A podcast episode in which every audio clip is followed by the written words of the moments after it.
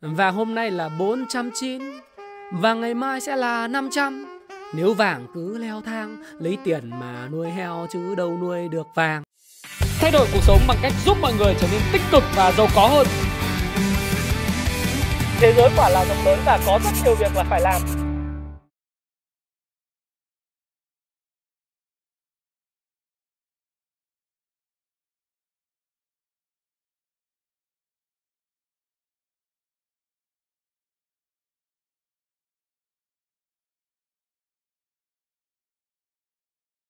Hi, xin chào tất cả các bạn. Chào mừng các bạn đã quay trở lại với channel của Thái Phạm và xin chúc mừng năm mới.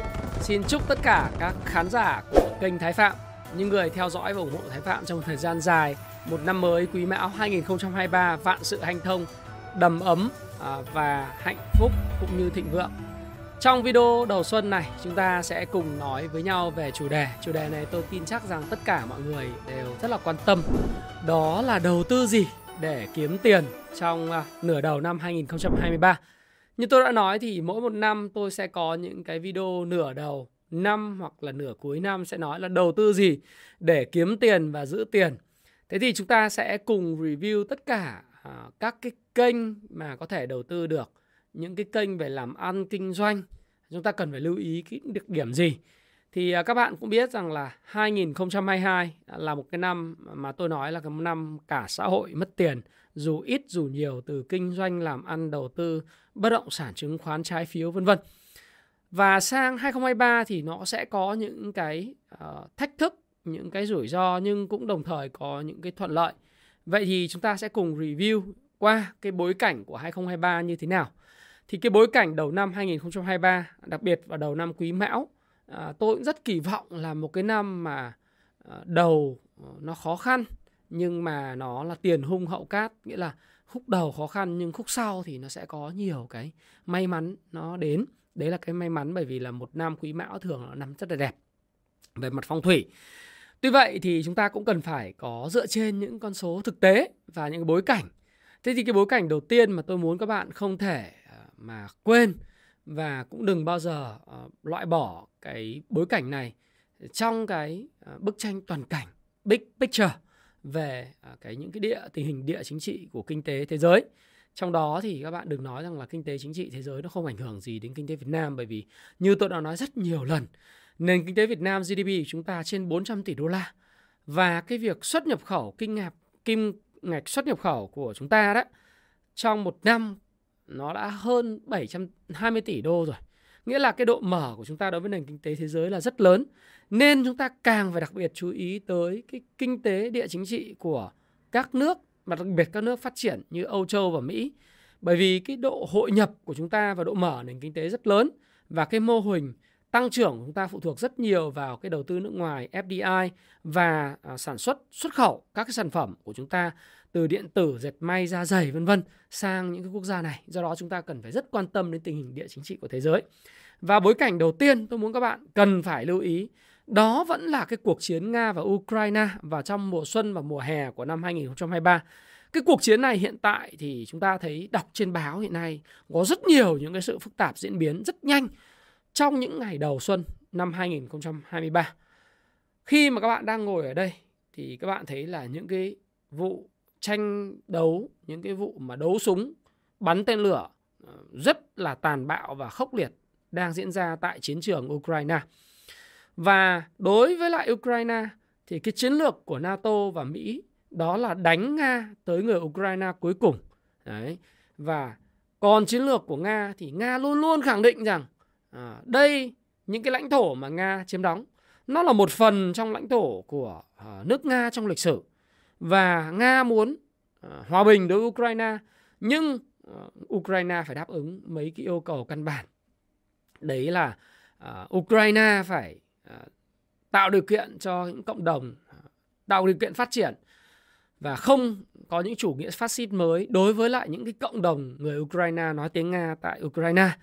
Rồi phải nó quay trở lại giống như là câu chuyện hồi xưa Nga Ukraine là hai cặp bổ bồ bịch với nhau. À, gặp người yêu bây giờ thì Ukraine đi theo cái anh người yêu phương Tây bây giờ thì thì thì anh người yêu cũ là anh Nga nói là bây giờ phải, bạn phải bỏ anh Tây về lại với tôi thì mới được Đấy, nhưng mà ở Ukraine giờ đang in love với anh Tây rồi, đang ờ, rất là hứng khởi với anh Tây, anh Tây giúp cho tiền của giúp cho vũ khí, giúp cho những sự văn minh khai sáng để không muốn quay trở lại với anh anh chồng vũ phu nữa. Thế thì với tình hình như vậy thì chúng ta thấy rằng diễn biến rất là phức tạp. Và cái sự diễn biến phức tạp này, nó có thể sẽ có những cái sự leo thang. Sự leo thang này không những là về câu chuyện à, đánh đấm, và nó vẫn là một cuộc chiến cô dâu 8 tuổi thôi. Tức là người ta có thể sẽ không để ý tới cái câu chuyện là à, ai thắng ai. Thế nhưng mà cái ảnh hưởng và cái tác động của nó đối với lại cái nền kinh tế của châu Âu và đối với nền kinh tế Nga rất là rõ ràng. Số 1 là các bạn có thể để ý tới thấy là nếu cái cái cái ờ, cuộc chiến nó tiếp tục leo thang lên, cái bối cảnh nó tiếp tục leo thang lên thì cái châu Âu này nó vẫn cứ chìm trong suy thoái. Và cái không những là bây giờ chúng ta thấy nhìn cái giá khí đốt nó giảm xuống nhưng mà chỉ còn khi mà cái nhu cầu tăng cao trở lại thì, thì cái vấn đề về lạm phát, vấn đề về nhập cư, vấn đề về nhân đạo, vấn đề về những cái thâm hụt uh, ngân sách nó vẫn diễn ra. Và như vậy thì ngân hàng trung ương châu Âu ECB không thể ngừng cái quá trình tăng cái lãi suất của mình lên. Đấy. Và các cái hàng hóa của Ukraine như là ngũ cốc, như là sắt thép vân vân thì nó vẫn cứ bị tắc nghẽn. Ừ. Và cái cuộc chiến này à, nó cũng sẽ mang lại những nguồn lợi nhất định cho nước Mỹ như tôi đã phân tích rất nhiều lần là Mỹ một phần là viện trợ về mặt vũ khí và khí tài cho Ukraine thuộc hàng lớn nhất từ trước đến nay nhưng đồng thời cũng là nơi mà biến chiến trường Ukraine trở thành nơi thí điểm, à, thí nghiệm hay là sample về cái vũ khí để có thể làm cái công tác chào hàng cho những cái quốc gia khác để trang bị vũ khí, thí dụ như Pakistan, thí dụ như là Ấn Độ, thí dụ như là Úc rồi các quốc gia khác mà mơ về sở hữu những vũ khí của Mỹ. Ở phía đối diện thì các bạn sẽ thấy là nền kinh tế nước Nga mặc dù ông Putin luôn luôn nói rằng là cái kinh tế năm 2022 của nước Nga là vượt qua những cái kỳ vọng nhưng mà chúng ta không thể uh, không thừa nhận rằng là cái sự trượt dốc của GDP của Nga và cái sự trượt dốc của nền kinh tế Nga tác động rất mạnh mẽ đến đời sống nhân dân của họ tác động cả tới những cái luồng tiền à, của Nga có thể chi tiêu tại những quốc gia khác đặc biệt là những quốc gia có khách Nga lớn à, khách Nga à, tham gia vào du lịch thí dụ như Việt Nam, thí dụ như Thái Lan, thí dụ như các quốc gia khác mà người Nga thường ghé thăm. Đấy. Bởi vì Nga đã bị loại ra khỏi cái hệ thống thanh toán quốc tế uh, SWIFT code. Do đó thì những cái thẻ visa master của Nga sẽ không được chấp nhận tại những quốc gia mà chơi thân với cái hệ thống thanh toán phương Tây của Mỹ. Do đó thì cái cuộc chiến này nó chắc chắn sẽ tiếp tục là một cái cuộc chiến tốn nhiều giấy mực của báo chí và sẽ là một cái điểm nóng uh, kể về mặt chính trị À, về mặt kinh tế đối với châu Âu à, lục địa già Ờ, là cái thị trường xuất khẩu của rất nhiều các quốc gia đang phát triển. Thì đấy là cái bối cảnh đầu tiên mà các bạn phải thấy nó là một cái sự thách thức. Cái bối cảnh thứ hai chúng ta thấy đó là sự suy thoái kinh tế của Âu Châu khá là nặng nề. Và cái suy thoái tiềm năng manh nha tại Mỹ đây là cái suy thoái mà ngay cả chủ tịch Jerome Powell của uh, Mỹ của Fed cũng nói là đây là cuộc suy thoái mà ông thực ra cũng không biết là có suy thoái hay không túm lại là ông không có dự báo nhưng mà đến ngân hàng JP Morgan Chase của CEO, ừ, Jimmy Diamond. Rồi bây giờ các bạn đọc báo thấy có Goldman Sachs đều nói là cái bóng sương mù ở phía trước đang phủ dày và khả năng kinh tế Mỹ rơi vào suy thoái mặc dù có thể không biết là suy thoái nhẹ hay là suy thoái nặng cá nhân tôi Thái Phạm thì cho rằng là cái sự suy thoái này sẽ là suy thoái nhẹ bởi vì là Mỹ sẽ có những ngành công nghiệp ờ, về xuất khẩu dầu lửa này, xuất khẩu khí đốt tự nhiên, xuất khẩu vũ khí vân vân. Nó sẽ mang lại rất là nhiều nguồn lợi cho uh, nước Mỹ. Và trong cái bối cảnh mà cái đồng đô la nó đã hạ nhiệt sức mạnh, ờ, đô la index nó đã hạ nhiệt đi thì cái xuất khẩu của Mỹ nó càng có nhiều cái thuận lợi. Và cái suy thoái này thì thì chắc chắn là Mỹ sẽ ít hơn so với suy thoái của châu Âu nơi phụ thuộc phần lớn năng lượng vào Trung Đông và vào Mỹ. Trước đây là vào Nga, vào Trung Đông. Thì bây giờ là phụ thuộc rất nhiều vào Mỹ và và Trung Đông. Ừ. Cái dòng chảy phương Bắc 1 2 là bị sắt đao hết và những cái câu chuyện mua khí giá rẻ của Nga là không còn nữa. Và châu Âu sẽ rơi vào suy thoái trầm trọng. Đấy. Sự suy thoái này cộng với lạm phát cao là một cái nền kinh tế đình đình lạm. Đấy. Stagflation Và như vậy sẽ không có lối thoát. Thì đây là một trong những cái bối cảnh mà chúng ta cần phải lưu ý bởi vì cái thị trường Âu Châu và Mỹ Châu nó chiếm tới 45% cái nhu cầu nhập khẩu à, của các cái sản phẩm hàng hóa của Việt Nam. Đặc biệt là những mặt hàng như điện tử, dệt may, da dày. Thì trong cái bối cảnh như vậy thì có rất nhiều cái thách thức. Các bạn đọc báo các bạn cũng biết là các cái nhà máy là không có những cái đơn hàng mới, rồi công nhân thì mất việc mà làm việc luân phiên bởi vì không có đơn hàng, không có thưởng Tết đã đành hoặc thưởng Tết rất nhỏ, làm việc luân phiên thay ca. Đấy, và cái tình hình xuất khẩu tôi nói thật các bạn tôi sống tại cái cảng gần cảng Cát Lái của thành phố Hồ Chí Minh ở khu quận 7 tôi cũng không có nhìn thấy trong 7 8 năm vừa qua là cái lượng container xuất cảng nó lại thấp đến như vậy và cái khu vực đường và cảng Cát Lái năm nay là không bị kẹt là cái năm duy nhất trong 10 năm trở lại đây là không bị kẹt. Đấy, nhân dịp cận Tết và cận cái vùng giáng ờ, cái cái cái thời điểm Giáng sinh. Thế thì cái bối cảnh như vậy nó cũng sẽ khiến cho cái sức mua của người dân trong nước của chúng ta nó yếu đi. Bởi vì cái thu nhập nó không có, đúng không nào? Rồi cái bối cảnh thách thức thứ ba đấy là cái vấn đề về sức ép tỷ giá lãi suất thì còn rất là lớn nửa đầu năm 2023. Trong cái dự báo của các cái tổ chức tài chính lớn trên thế giới đó là uh, cái việc mà Fed sẽ tiếp tục tăng lãi suất khoảng 0,5% trong cái quý 1 năm 2023. Uh, à, nó khiến cho cái câu chuyện tạo ra những sức ép với lại cái lãi suất à, tiền gửi tiết kiệm và lãi suất cho vay đối với các cái doanh nghiệp nó vẫn còn và đặc biệt là những vấn đề về tỷ giá hối đoái.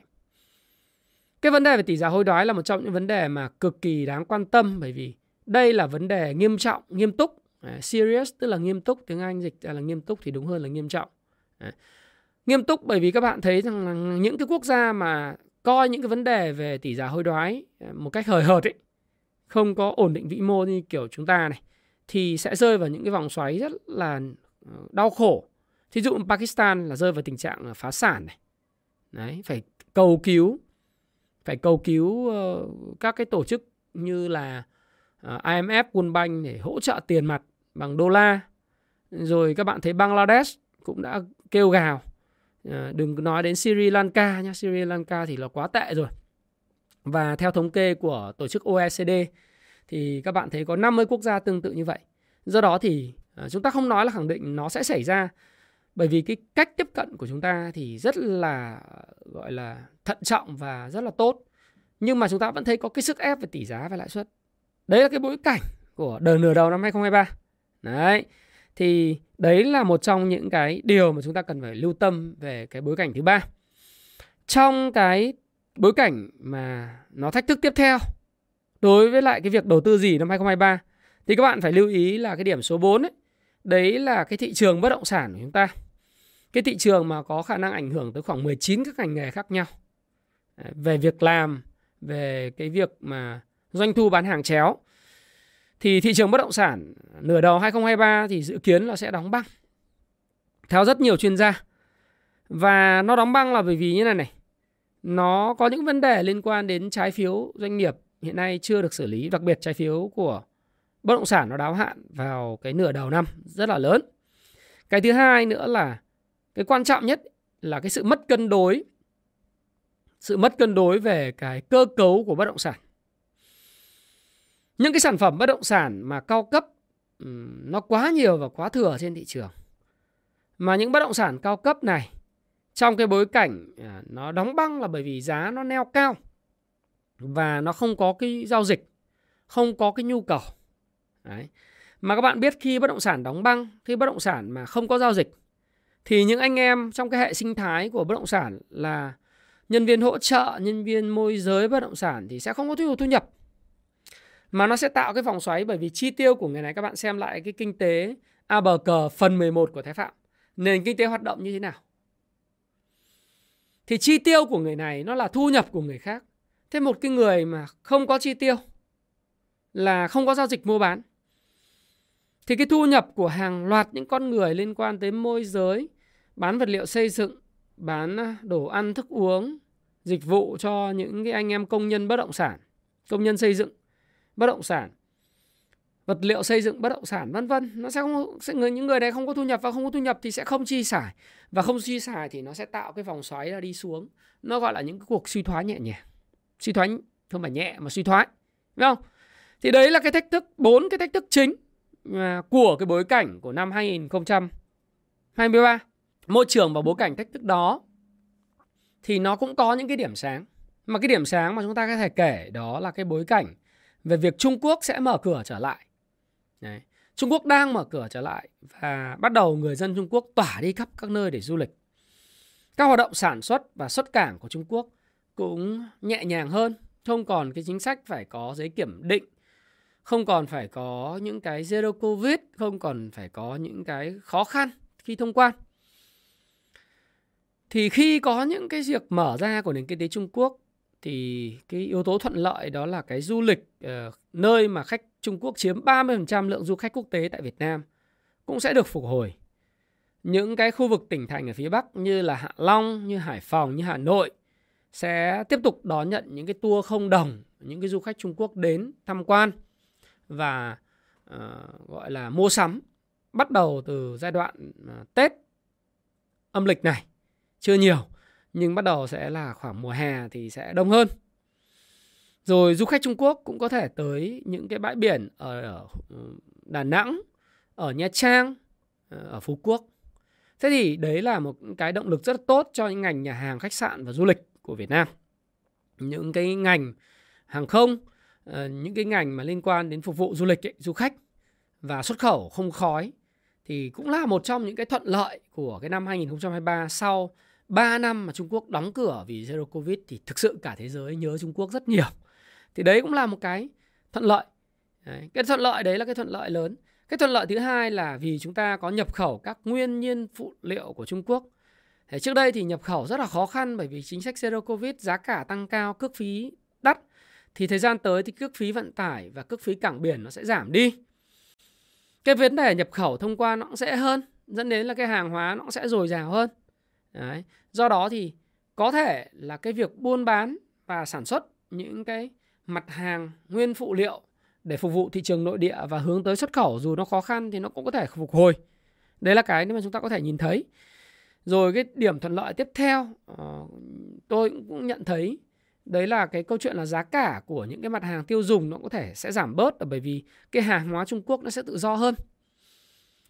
Trong cái bối cảnh của Trung Quốc mở cửa thì nó cũng có những cái thách thức những cái thách thức này thì cũng là những cái thách thức mà tôi nghĩ rằng là à, cả thế giới này cũng đang sợ là bởi vì mọi người thì đang rất là hào hứng với chuyện là lạm phát tại Mỹ nó hạ nhiệt xuống CPI của Mỹ tháng 11 ở à, tháng 12 nó là khoảng tăng 6,1% so với cùng kỳ năm trước. Có thể nói là cái CPI tức là lạm phát của Mỹ đạt đỉnh.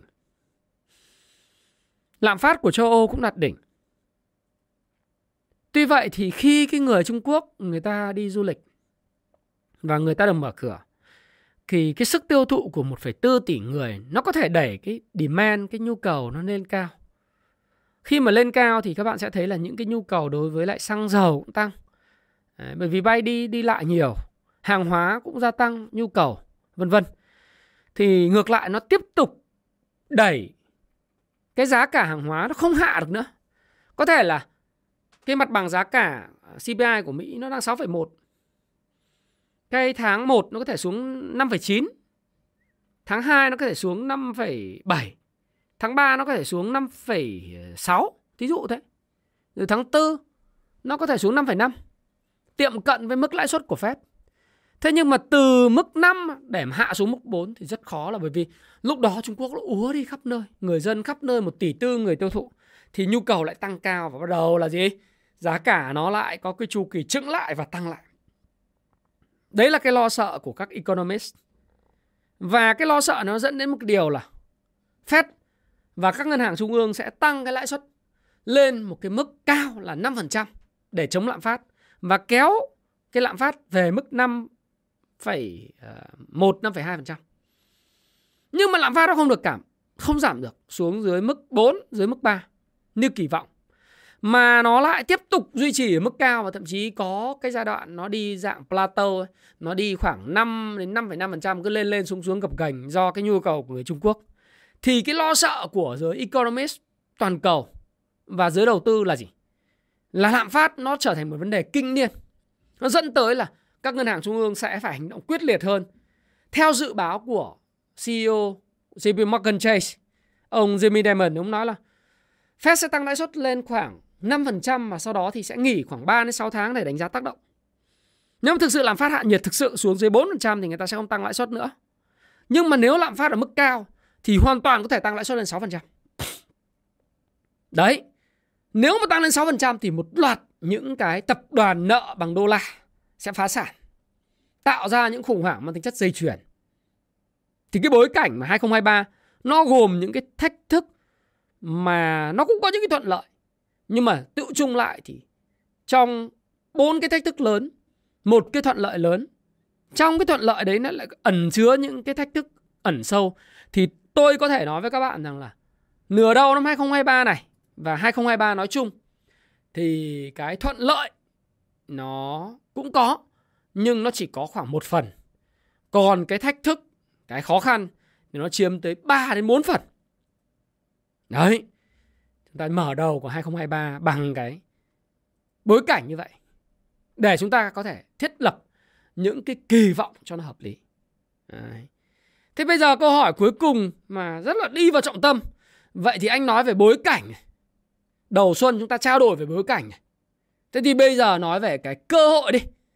Nói về đầu tư gì đi để kiếm tiền. Đấy. Thẳng vào vấn đề phải không? Có một điều tôi muốn remind lại các bạn. Nhắc nhớ thôi. Tất nhiên là khi mà nói về những cái kênh cụ thể thì xin phép các bạn là những cái chia sẻ này trên kênh Thái Phạm là quan điểm cá nhân có tuyên bố trách nhiệm rõ ràng. Và chúng ta trên 18 tuổi rồi, hãy tham khảo trước khi chúng ta mua bán và chịu trách nhiệm cho hành vi mua bán của mình. Nhưng tôi nhắc các bạn thứ hai đó là gì? Có một câu nổi tiếng của một trong những cái huyền thoại đầu tư mà tôi rất thích. Đấy là Jesse Livermore, Charlie Munger và William O'Neill. Là những người kiên nhẫn và thậm chí cả ờ, ông Edward Thorpe. Đấy. Nhà đầu tư huyền thoại. Ông nói là timing is everything. Định thời điểm thị trường là tất cả. Vấn đề không phải là đầu tư cái gì, mà khi nào mua cái gì và khi nào bán cái gì. Khi nào mua mới là quan trọng. Thì thời điểm và định thời điểm mới là tất cả. Đấy, nó là như thế. Thế mà chúng ta sẽ cùng review từng cái kênh chính một. Kênh đầu tiên đó là kênh uh, gửi tiết kiệm. gửi tiết kiệm thì bây giờ các bạn vào trên ờ, kênh ờ, YouTube của Thái Phạm nhá. Thì các bạn cũng thấy một điều là như này. YouTube của Thái Phạm là có một cái video ngay cái đầu là gì? Đừng dại gửi tiết kiệm trong dài hạn. năm lý do tại sao? Đây là tôi nói trong dài hạn đừng dại. Thế nhưng mà trong trung hạn và ngắn hạn thì nếu mà một cái mức lãi suất cho một cái uh, kỳ hạn một tháng nó là 6 đến 7%. Và cái mức lãi suất trong 12 tháng nó là khoảng tầm 9,5 cho đến 10%, thậm chí nếu các bạn điêu được với các ngân hàng nhỏ, các bạn gửi được khoảng 11, 12% thì thực sự kênh tiết kiệm trong vòng à, 3 đến 6 tháng tới nó vẫn là một kênh an toàn. Ừ. Tôi thì tôi chả bao giờ khuyên các bạn gửi tiết kiệm cả bởi vì trong dài hạn đối với gửi tiết kiệm không nó không phải là kênh sinh lời. Nó là kênh giữ tiền thôi.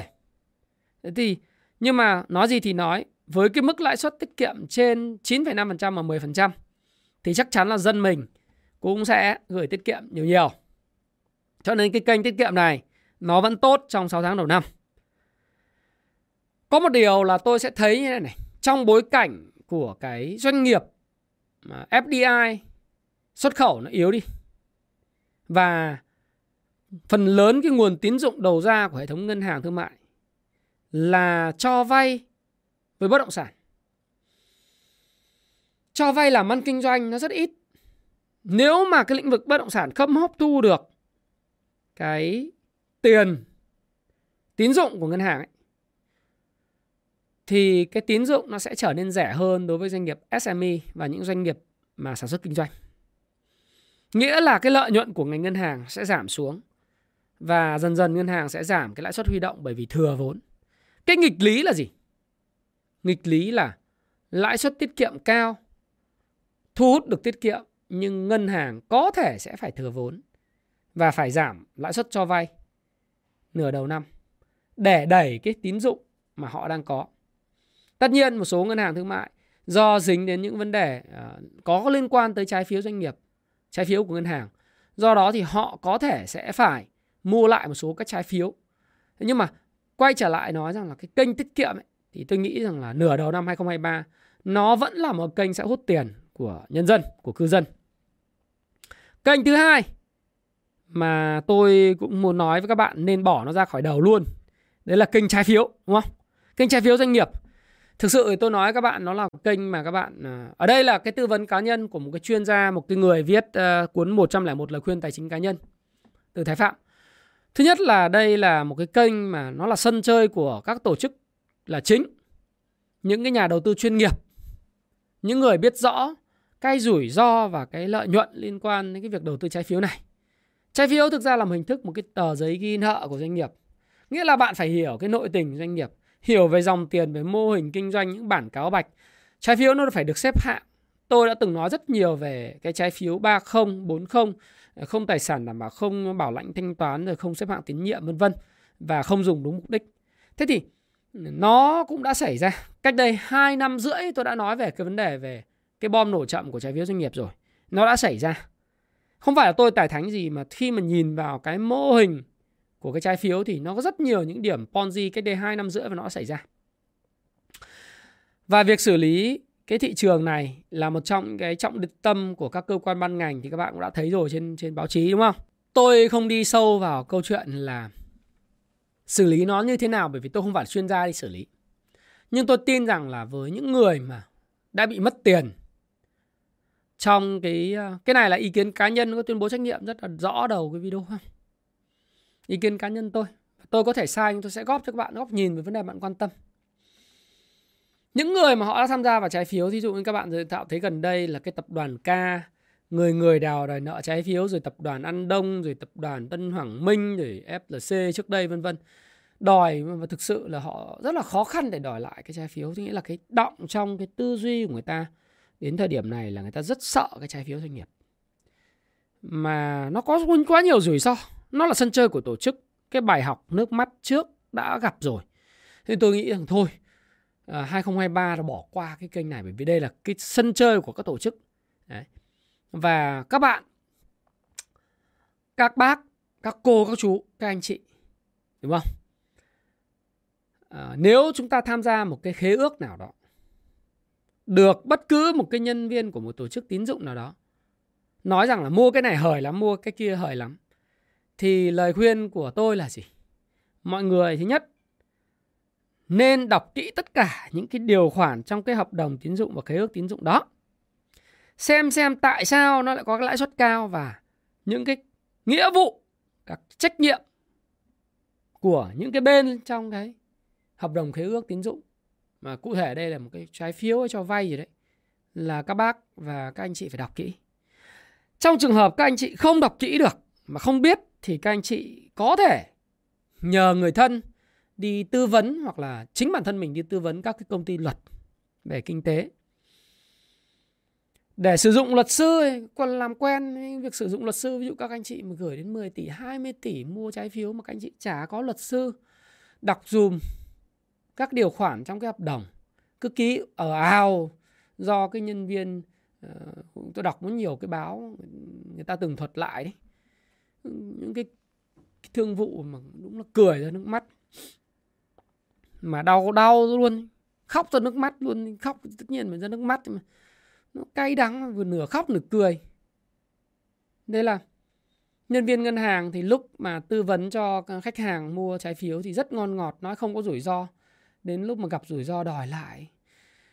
Thì lên thì nhân viên ngân hàng lại nói là, cái này à, cháu chỉ tư vấn hộ thôi, cháu bán hộ thôi, cháu là trung gian, cháu chả có liên quan gì, không có trách nhiệm. Bác lên cái tổ chức kia mà hỏi. Đúng không? Thì bây giờ vấn đề là cái niềm tin của mình đối với lại cái tổ chức, cái tổ chức đấy chỉ là cái tổ chức bảo lãnh phát hành thôi, chứ không phải là bảo lãnh thanh toán. Thế nên cái kênh này đã không hiểu biết thì một là phải có các chuyên gia. Hai là mình phải nắm vững về mặt pháp lý nếu chúng ta không nắm vững được pháp lý thì chúng ta phải có cái chuyên gia. Ở đây luật sư, có thói quen sử dụng luật sư trong các cái việc trách các điều khoản hợp đồng này. Để đỡ sau này xảy ra các vấn đề cần tắc vô anh này. Nhưng mà đối với tôi thì thực sự cái thị trường này trong 2023 không phải là thị trường hấp dẫn. Đối với tôi và tôi nghĩ là không phải hấp dẫn đối với lại mọi người.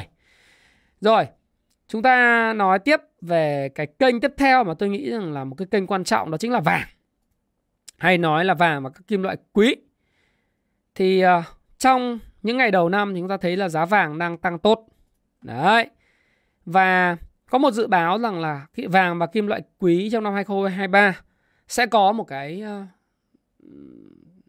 tương lai tốt hơn so với lại những năm 2021 và năm 2022. Một số các lý do như sau, thứ hai là một là cái nợ của chính phủ Mỹ nó đã tới hạn. Vào cái ngày 19 tháng 1 vừa rồi đấy thì các bạn biết là bà Bộ trưởng Bộ Tài chính Mỹ đã nói rằng là cái nợ chính phủ Mỹ đã đến mức tới hạn là phải ra gia hạn. Và những cái xu hướng về nợ của Mỹ, chính phủ Mỹ không được gia hạn do hiện nay cái lưỡng viện của Mỹ nó nó bắt đầu phân chia quyền lực rồi. Hạ viện được kiểm soát bởi Cộng hòa, thượng viện bởi uh, dân chủ thì cái việc thông qua một cái ngân sách nó sẽ gặp rất nhiều khó khăn. Cái trần nợ của Mỹ nó buộc phải tăng lên. Nếu nợ của Mỹ là một vấn đề cộng với những cái bất ổn chính trị, bất ổn địa chính trị ở Nga, Ukraine, thậm chí những câu chuyện liên quan đến uh, rumors thôi là Trung Quốc, Đài Loan vân vân. Rồi Fed không còn tăng lãi suất nhiều nữa. Suy thoái kinh tế, nhu cầu trú ẩn gia tăng và đặc biệt là cái câu chuyện của các ngân hàng trung ương lớn hiện tại đang tăng mua về vàng rất lớn và kim loại quý rất lớn. Không biết mua về cái vấn đề gì. Thì vàng nhìn vào biểu đồ, nhìn vào những cái lý do cơ bản vàng và các kim loại quý sẽ có một năm tốt trong năm 2023 này. Tuy vậy thì tôi không khuyên các bạn đi tranh đi mua vàng miếng. Yeah. Tôi luôn nói với các bạn rằng là vàng nó chỉ là một cái kênh trú ẩn làm của hồi môn cho con gái hoặc các con thôi. Bảo hiểm thôi. Bảo hiểm là bạn nên có, tại vì thực ra cái chủ trương của chúng ta là chống vàng hóa nền kinh tế không ai khuyến khích đi đầu tư vàng, giữ vàng cả, bởi vì nếu mà như vậy thì các bạn sẽ coi như là không tham gia, không đưa tiền vào trong sản xuất lưu thông nó không giúp ích được cho nền kinh tế nhưng mà Ờ, với tư cách là một cái người về tài chính cá nhân thì tôi nghĩ là vàng cũng nên có trong tỷ trọng ờ, gọi là đa dạng hóa danh mục của các bạn gia đình vai trò của nó giống như tiến sĩ phạm đỗ trí chia sẻ và người mẹ của tiến sĩ phạm đỗ trí ờ, cựu chuyên viên cao cấp của ngân hàng World Bank tại Việt Nam ấy thì nên có để bảo hiểm khỏi những cái uh, sự kiện thiên nga đen. Tôi làm một cái thống kê thế này này về cái cái mức độ ờ, hấp dẫn của vàng trong dài hạn. Thì các bạn biết là nếu như vàng năm 1971 có giá là 35 đô một ounce lúc mà Nixon, Tổng thống Nixon bỏ cái bản vị vàng 2023 giá vàng là 2.000 đô một ounce. Thì từ năm 2023 cho đến năm 1971 là 52 năm. Như vậy thì chúng ta làm công thức tính. Nếu chúng ta mua vàng và giữ ở 35 đô một ounce năm 1971 thì đến năm 2023 nó được là 2.000 đô một ounce và thậm chí có thể lên 2.200, 2.001 trong năm 2000 thậm chí lên 2002 trong 2023. Thì cái tốc độ mà tăng trưởng kép của vàng nó sẽ là 8,1%. Ở cái kịch bản minimum là 2.000 đô một ounce. Một cái tài sản mà trong vòng 52 năm có một tỷ lệ sinh lời kép trên 8,1%, cao hơn mức lợi suất trái phiếu chính phủ Mỹ 30 năm. Chỉ ở mức quanh 3% một 400. Tốt, dĩ nhiên là một cái tài sản tốt. Đúng không? So với lại cái giá vàng của Việt Nam thì sao? Tôi nhớ như in vào năm tôi 14 tuổi. Đấy, năm 1996, 1995, 1996 thì trong cái hội trợ của ờ, một số các nghệ sĩ miền Nam ra à, miền Bắc hội trợ Tết ấy. chúng tôi hồi nhỏ thì có những cái hội trợ mà các cái nghệ sĩ miền Nam và miền Trung ra biểu diễn ờ, quay vé số quay trúng thưởng hát những bài hát thì có một cái bài như thế này này mà tôi nhớ như in là cái giai đoạn khoảng 95 đến 94 đến 96 gì đấy. Giá vàng nó chỉ khoảng độ tầm 490 nghìn đến 500 nghìn một lượng thôi. À một một chỉ thôi. Tức là khoảng 4 triệu 9 đến 5 triệu một một lượng. Cái bài hát hình như là của nhạc à, của nghệ sĩ Hồng Tơ hát hay là nghệ sĩ nào đó của miền Nam. Đại khái là như này.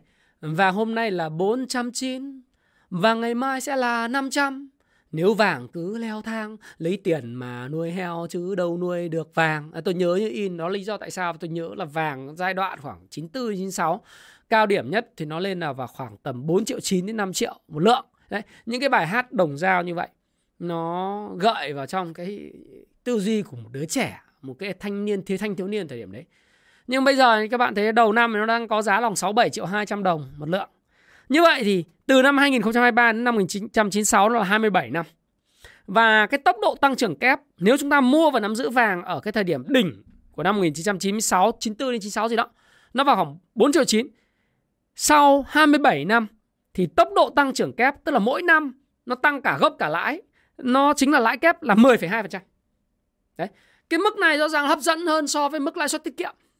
Đấy, phải không? Như vậy, nắm vàng về mặt lâu dài nó bảo vệ cho bạn khỏi cái lạm phát. Đấy. có thể nó sẽ không tăng nhiều như bất động sản.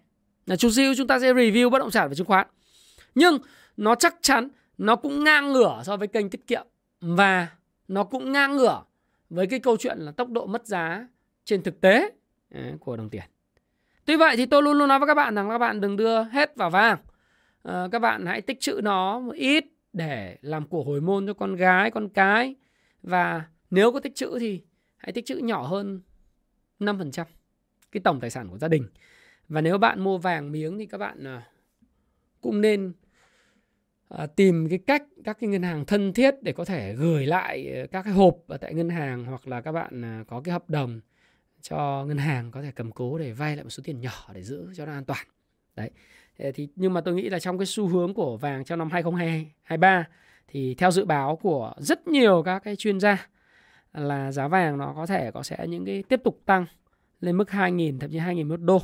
Vì những cái lý do như tôi đã nói với các bạn ấy, đó là cái câu chuyện, thứ nhất, nợ của chính phủ Mỹ bất ổn địa chính trị tại Nga, Ukraine, rồi Trung Quốc, Đài Loan, Fed ít tăng lãi suất thì cũng tốt cho vàng, suy thoái kinh tế, nhu cầu trú ẩn gia tăng và ngân hàng trung ương các nước lớn thì đang mua vàng.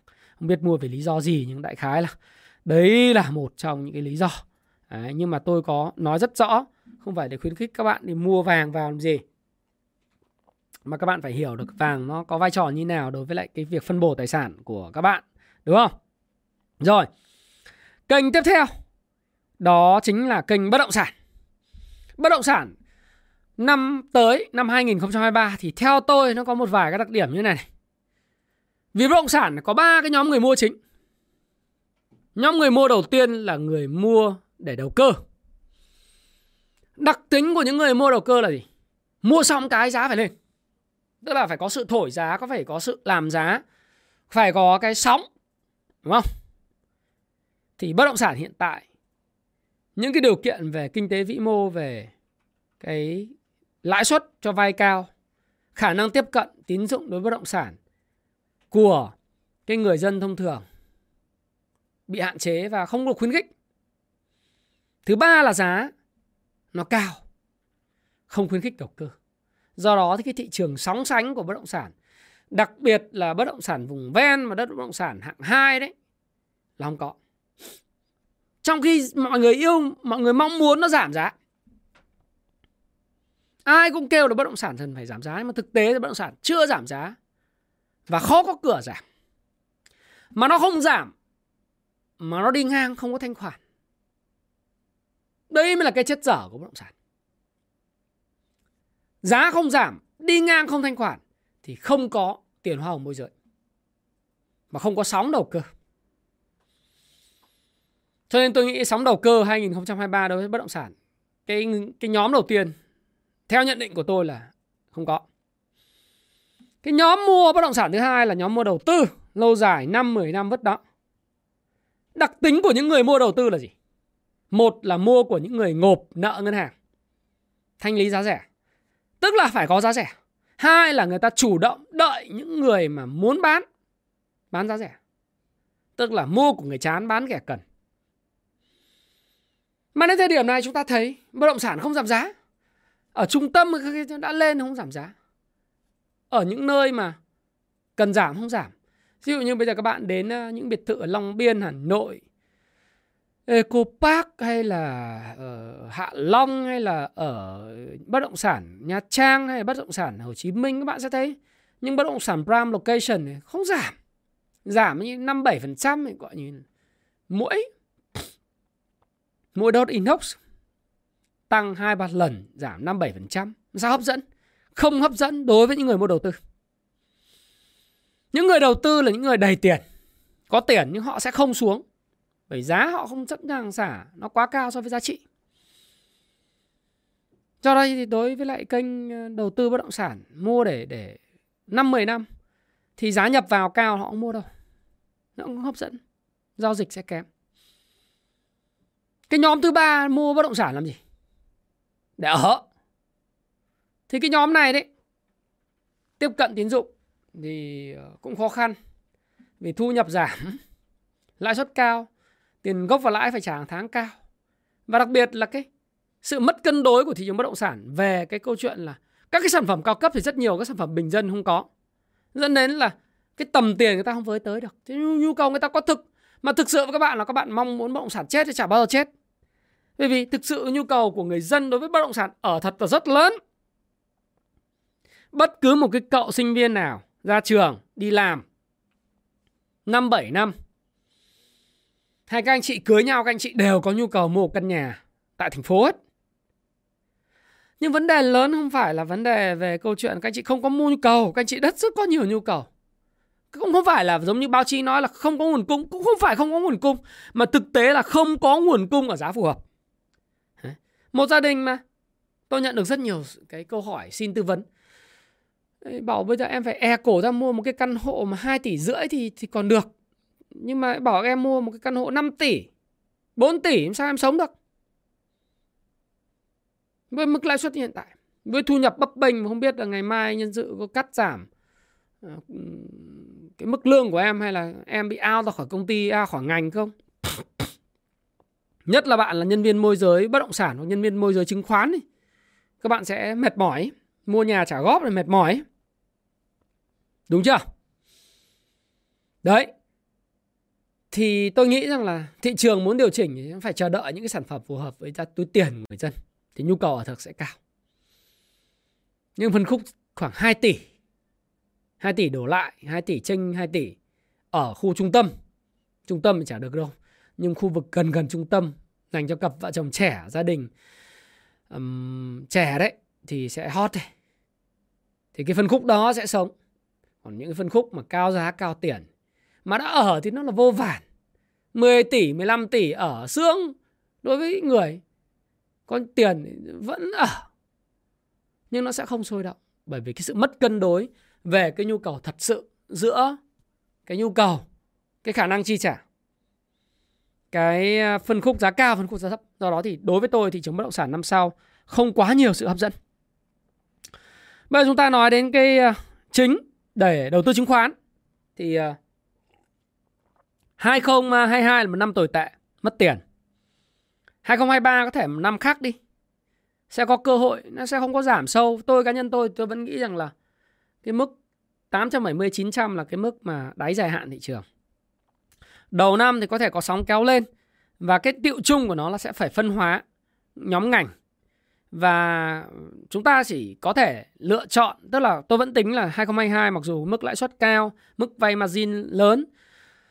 Nhưng thị trường chứng khoán vẫn là một thị trường có thể sinh ra lợi nhuận nếu các bạn kiên nhẫn để chọn những cổ phiếu tăng trưởng, hoặc có cái triển vọng tăng trưởng tốt. Và các bạn có thể đánh nhanh, đánh ngắn, đánh ít. Thôi nhưng mà đánh nhanh, đánh ngắn và quyết liệt, nắm vững kỹ thuật để lướt ra và lướt vào.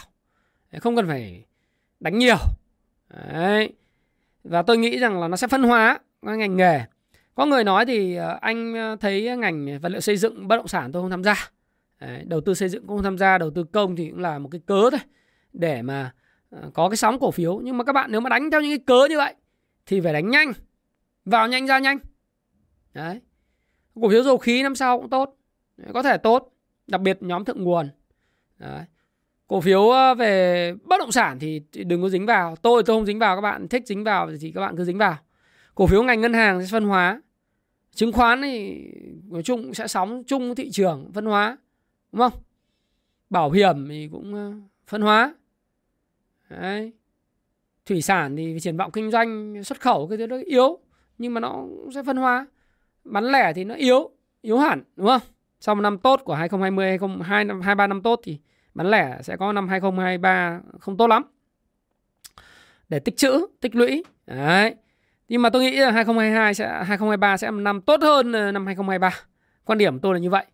Các bạn có thể lựa chọn đánh theo ETF đánh theo các cái nhóm ngành có sóng, theo dòng tiền, nhưng mà sẽ là cái câu chuyện là đánh ngắn, đánh nhanh và nó sặc mùi đầu cơ của 2023 đồng chí nào mà dành về đầu cơ thì hãy tham gia vào cái thị trường của 2023 và các bạn phải nắm rất vững về kỹ thuật. Có nghĩa là các bạn phải đọc những cuốn sách phân tích kỹ thuật về nến về Kang Slim về Ichimoku à, về Wickock rất là kỹ. Để chọn cái điểm mua vào phù hợp thì mới có cái sự thuận lợi được. Chứ không phải là cứ mua bắt đáy tùm lum là, là sống đâu. Định giá trị các thứ nó cũng là một cái vô vàn bởi vì giống như là là là cái tút tôi đang trên trên trước Tết ấy. Nếu các bạn nhìn thì các cái thước đo định giá trị của ngân hàng trung ương à, một vài trung ngân hàng lớn Trung Quốc là price trên book à, value ấy, P trên B giá trên giá trị sổ sách. Nó ở mức thấp nhất trong lịch sử nhưng mà không ai thích những cái cổ phiếu rẻ như vậy cả. Vì nó tiềm ẩn câu chuyện nhỡ giá trị sổ sách nhỡ nó tính sai sao? Cho nên cái việc định giá là một cái câu chuyện mà mang tính chất khoa học và nghệ thuật. Nó khó nói là thế nào là rẻ lắm. Do đó thì phải rất cẩn trọng rất cẩn trọng. Nhưng mà tôi vẫn tin rằng 2023 thì chứng khoán sẽ tốt hơn.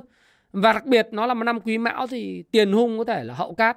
Có thể cái cơ hội nó chưa đến vào dịp Tết sau dịp Tết ngay. Nhưng có thể nó đến vào cuối năm.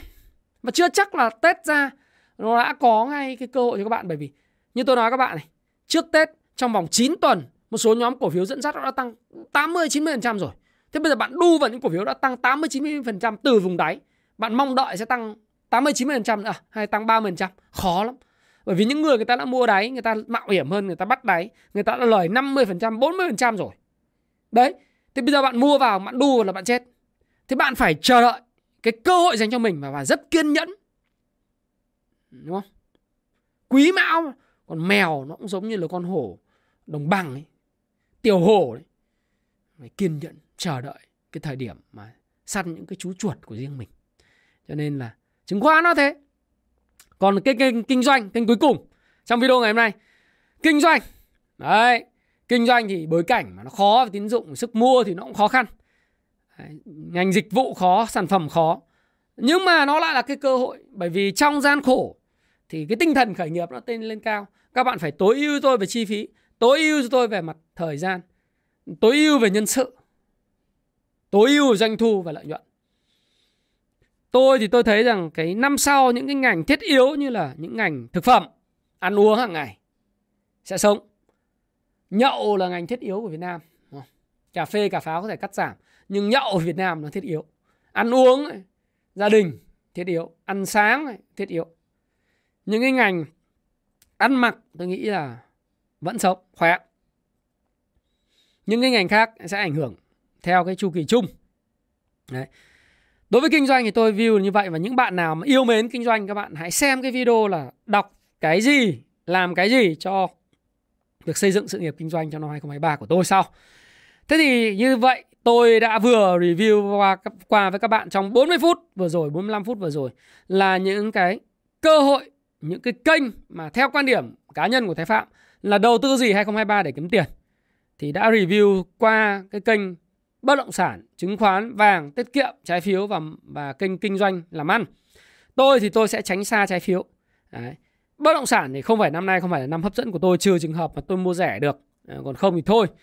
Tôi sẽ tập trung nhiều vào à, cái à, chứng khoán vàng thì tôi có đủ rồi vì vì vàng thì cũng không có nhiều, chủ yếu là mua tích trữ khi rẻ thôi. À, được còn làm của hồi môn cho con gái mà. Một hai chỉ không không đáng kể, đúng không? chứng khoán sẽ phải đợi thời điểm à, tiết kiệm thì cũng không phải là cái mà tôi yêu thích lắm nhưng tôi cứ review như vậy và sẽ tập trung nhiều vào vào vào kinh doanh những cái gì thiết yếu. Thì đấy là một vài những chia sẻ của tôi dành cho các bạn. Và tôi hy vọng rằng cái chia sẻ của tôi cho đầu tư gì để kiếm bộn tiền cho 2023 sẽ giúp cho các bạn có thêm những cái quan điểm để tham khảo. Đấy. Xem cái góc nhìn và tôi hy vọng là bạn hãy comment cho tôi biết ở phía dưới là theo bạn 2023 cái lĩnh vực kinh doanh, đầu tư, mần ăn gì hay là cái cổ phiếu nhóm nào, nó sẽ hút tiền bạn hoặc là bất động sản ở đâu ờ, sẽ mang lại cái khoản lợi nhuận lớn cho bạn. Và Thái Phạm sẽ rất vui nếu như đến tháng 7 hoặc là cuối năm chúng ta ngồi lại với nhau, chúng ta nó thở phào nhẹ nhõm nói, ôi, cứ tưởng 2023 nhiều thách thức thế mà chúng ta lại làm ra rất nhiều tiền. Thì tôi sẽ rất vui nếu chúng ta cùng nói với nhau một cái câu chuyện như vậy vào cuối năm 2023 và Thái Phạm, nhân dịp Tết đến xuân về, nhân dịp mùng 3 Tết tôi xin gửi lời chúc sức khỏe một lần nữa đến toàn thể à, tất cả các anh chị và các bạn và gia đình à, tất cả các anh chị và các bạn đã quan tâm và theo dõi ủng hộ kênh của Thái Phạm trong một thời gian dài. Xin chúc các anh chị an khang, thịnh vượng và gặp nhiều may mắn trong năm Quý Mão 2023. Xin hẹn gặp lại và mong được gặp các bạn trong một cái dịp gần nhất offline. Xin chào và xin hẹn gặp lại.